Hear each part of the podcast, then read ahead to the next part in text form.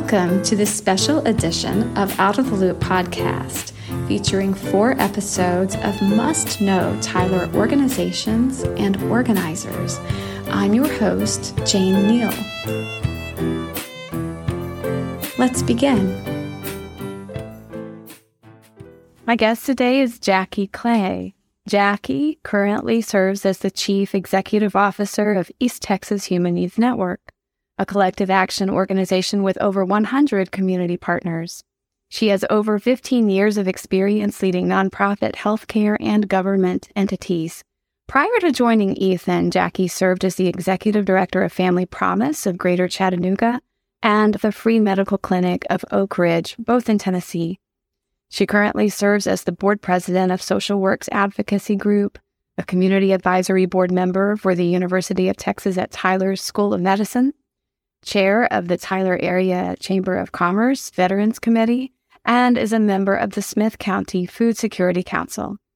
Jackie attends New Life Community Church in Tyler and lives with her son, Jalen, and her dog, Bailey. In her spare time, she likes to listen to sermons, audiobooks, and music. Welcome, Jackie Clay. Oh, thank you. Thank you so much for having me. I appreciate this opportunity. You are very welcome if someone was to ask, what is Ethan? What is East Texas Human Needs Network? What would be your elevator speech?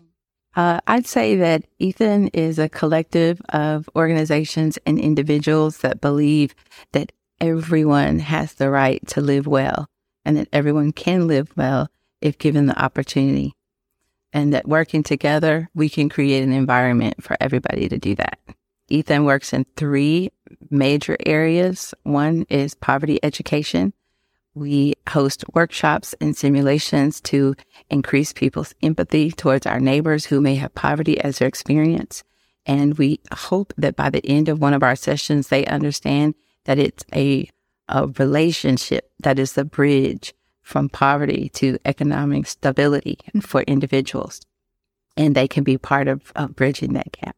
And another area where we work is collective action. We do a homeless point in time count for our county. And we also do a needs assessment every three years for our county. The third big area where we work is we manage an online directory of social services called 903help.org. It's one way that we connect our neighbors with available services in Anderson, Smith, Rusk, and Cherokee County. Right now, our database has over 150 unique organizations with various programs. So we try to be a connector for them. Wow. Tell us how you came into this role. I stumbled upon the job posting for the CEO position and I read at the time, I wasn't even really seriously, or maybe you could say subconsciously, I was. I, I didn't even need a job. I had a job. Mm-hmm. But I read about the posting for the position at Ethan, and it just I uh, kept coming back to it. It just kept resonating with me and bringing me back and pulling me back. I have heard of organizations doing this kind of collective action work, and I have read about it. And it was the first example for me that seemed real and I thought, I want to be a part of whatever community is doing that, doing what Tyler is doing, where organizations are not working in silos, they're communicating with each other, they're being intentional about finding out what everybody is doing. And they're bringing their resources to the table to leverage for the benefit of the greater the greater community. It's like the unicorn that's in the far, far away is happening in Tyler. It's in Tyler. The unicorn is in Tyler. And I've worked in different communities. I've worked in rural communities. I worked in urban communities. And I have seen what it's like to to try to get things done when people are territorial and they're working in silos and they're not communicating. They're not being intentional about working on projects together. Mm-hmm. So I really wanted to be aligned with an organization that seemed to be getting it right. Mm-hmm. And in Tyler, Ethan, and all of the partners, in my opinion, were getting it right. And so I applied and I said, okay, God, if it's for me, it'll unfold. And if it's not, I'll let it be. But it wouldn't let me go. And uh, I got a call for an interview. Mm-hmm. Then I got another call for another interview. And then I got a job offer. And I said yes. And I hadn't even been to Tyler yet. Wow. That's how excited I was about it. Yeah, I didn't know how rare it is to have a collective action group. I've been practicing since 2000. I've been doing this for a while and I had never seen it. Not really. I'd been around groups that were trying. We were in the very beginning stages of talking about why it's important for us to work together, how the folks we served could benefit if we were intentional about collaboration. But it was the relationship building phase that we were still in. That's the longest and hardest part of this kind of work. The time that it takes to build trusting relationships so that people will let down those walls and come out of their silo. And so Christina Folsom Tolliver, who was the CEO before me, started Ethan in 2012 and she put the time in to create an environment to build those relationships. And so she did the heavy lifting and then gifted that to me. And so it's been amazing to see what she and all of the partners of Ethan have built over the years and how much can happen for our neighbors when we work together. Yeah. Mm-hmm. Well, that's incredible. I'm so glad that's the point at which you came in and, mm-hmm. and the setup for you. Tell us what existing or emerging programs connected to Ethan are the most robust right now. I think some of the work that's going to be the most impactful is the work that's going on in our economic well-being task force. So we have a group of Ethan members who are members, about a dozen, and they are working on a strategy to assist our neighbors who may fall into predatory loans, either through a title loan or a payday loan. We did a study recently and we surveyed 121 individuals who had taken out those kinds of loans with interest that could be up to 500% interest, mm-hmm. right? Yeah. And we asked them why they took out the loans. And all of them told us they took it out because it was a last resort. They needed money for living expenses, food, rent, utilities. Mm-hmm. And we took a look at, well, who's taking out these loans? And by and large, the folks that we surveyed, senior citizens and veterans. And of course, people who are low income. Uh-huh. So these types of loans are being given to people who are our most vulnerable neighbors. Right. And if there's something that we can do to help protect them, that's what we want to do. Yeah. We want to protect our neighbors. We want to tell them what alternatives exist in the community, either by tapping into a social service organization or getting them to a point financially where they don't need it, or helping them understand what other alternatives exist I learned so much. I think it was last spring when Ray Perryman came and just shared the statistics about how much money is getting siphoned out of Tyler in East Texas because of the lending. Yes, you are 100% correct. Dr. Perryman showed us that every year our community loses over $30 million. And that means people aren't frequenting our small businesses. They aren't going to plays. They're not having dinner at restaurants they are that money is going off to some corporate headquarters that's more than likely not in the state of Texas. Right. Not only that, 151 jobs are being lost every year in our community because people's cars are being repossessed. And so, and they can't go to work. No car, no job, and our community is losing money. Money that could stay here so as you dig into that data, it just becomes apparent that these trickle down effects hurt all of us. It does. It really does. It hurts all of us. Our community loses in the finances, in the jobs, and the strain on our social services. Right. I want to ask you something else. What population or issue would you like to see Ethan assist in the next few years? Is there something up and coming? Well, I would love to if I could explore with some of our Ethan partners how we as an organization can help them do more in the area of homeless prevention and affordable housing. Mm-hmm. Daily, we get calls and requests for rental assistance. Yeah.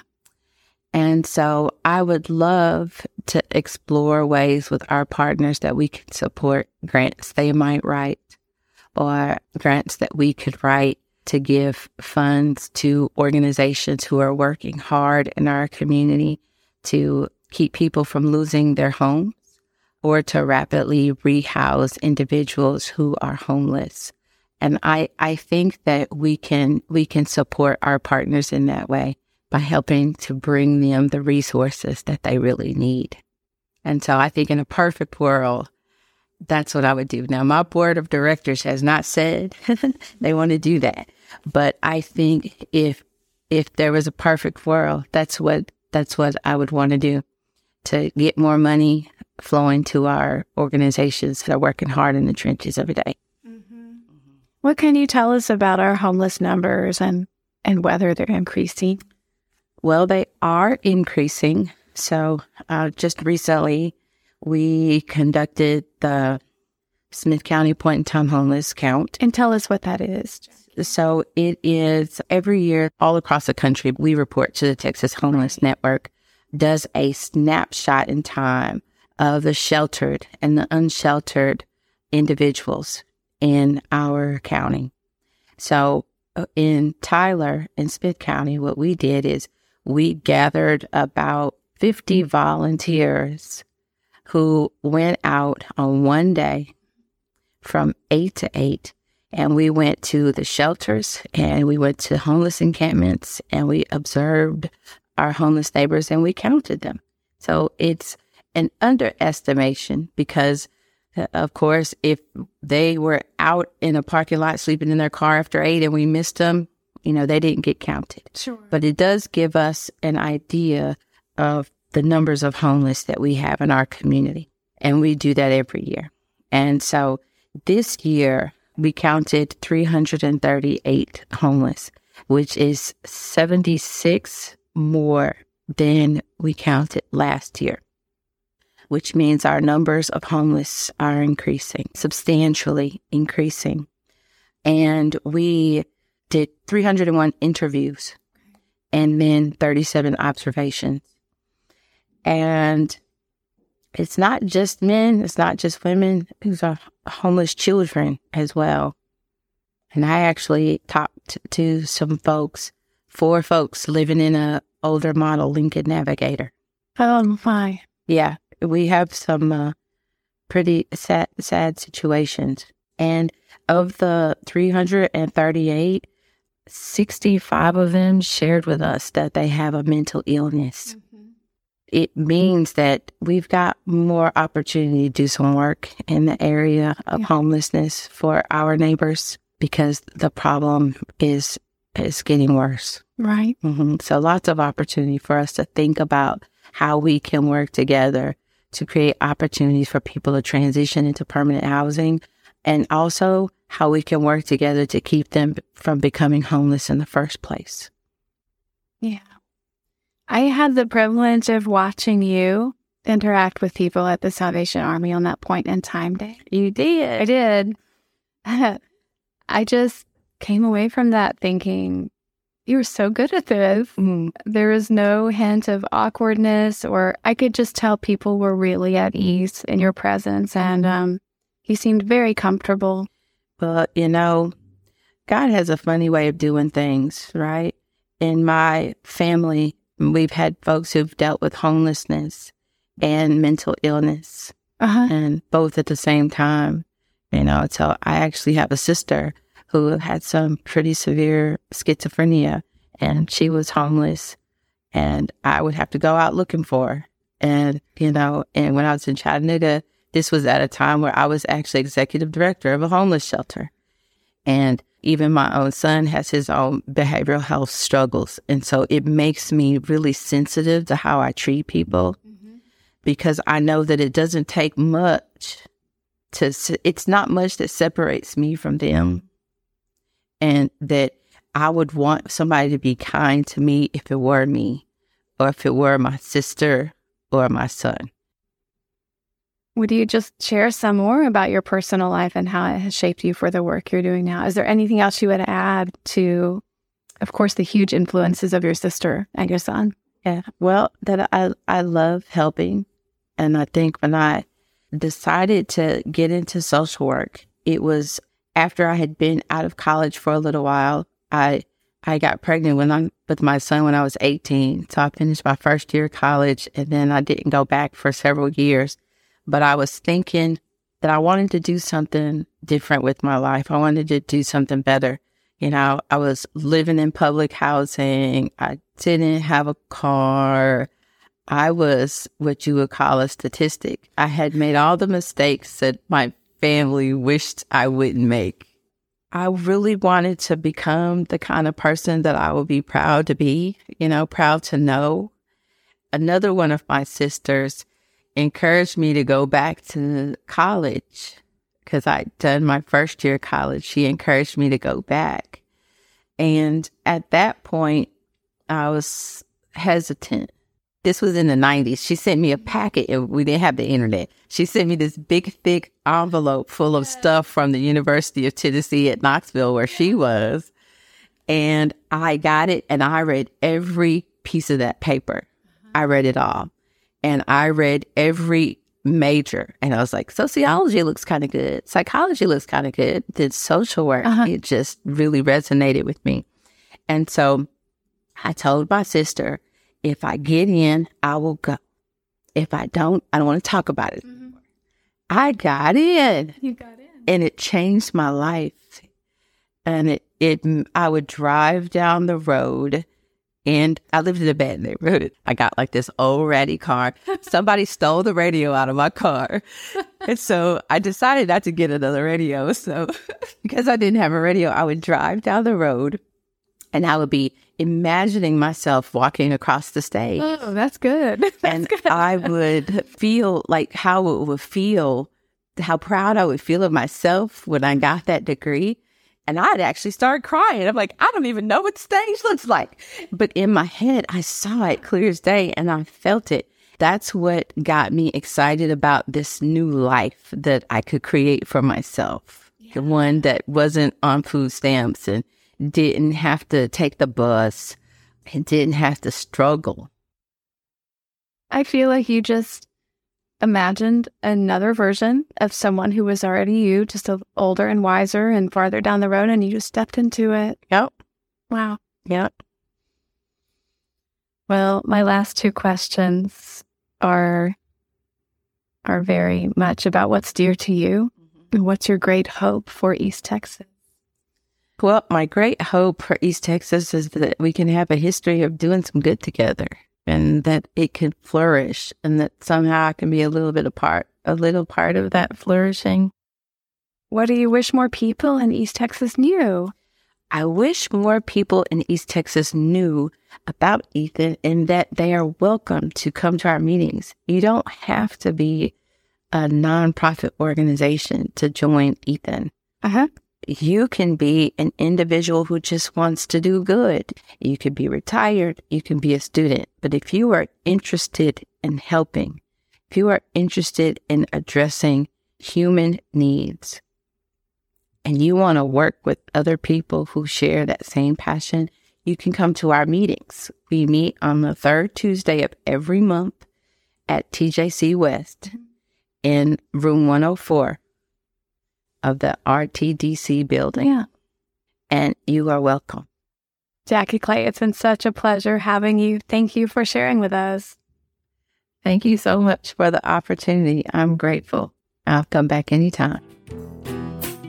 You've been listening to a special episode of Out of the Loop podcast Don't miss our next live show, Out of the Loop Season 9, Saturday, April 15th at Liberty Hall at 7 p.m. Bye.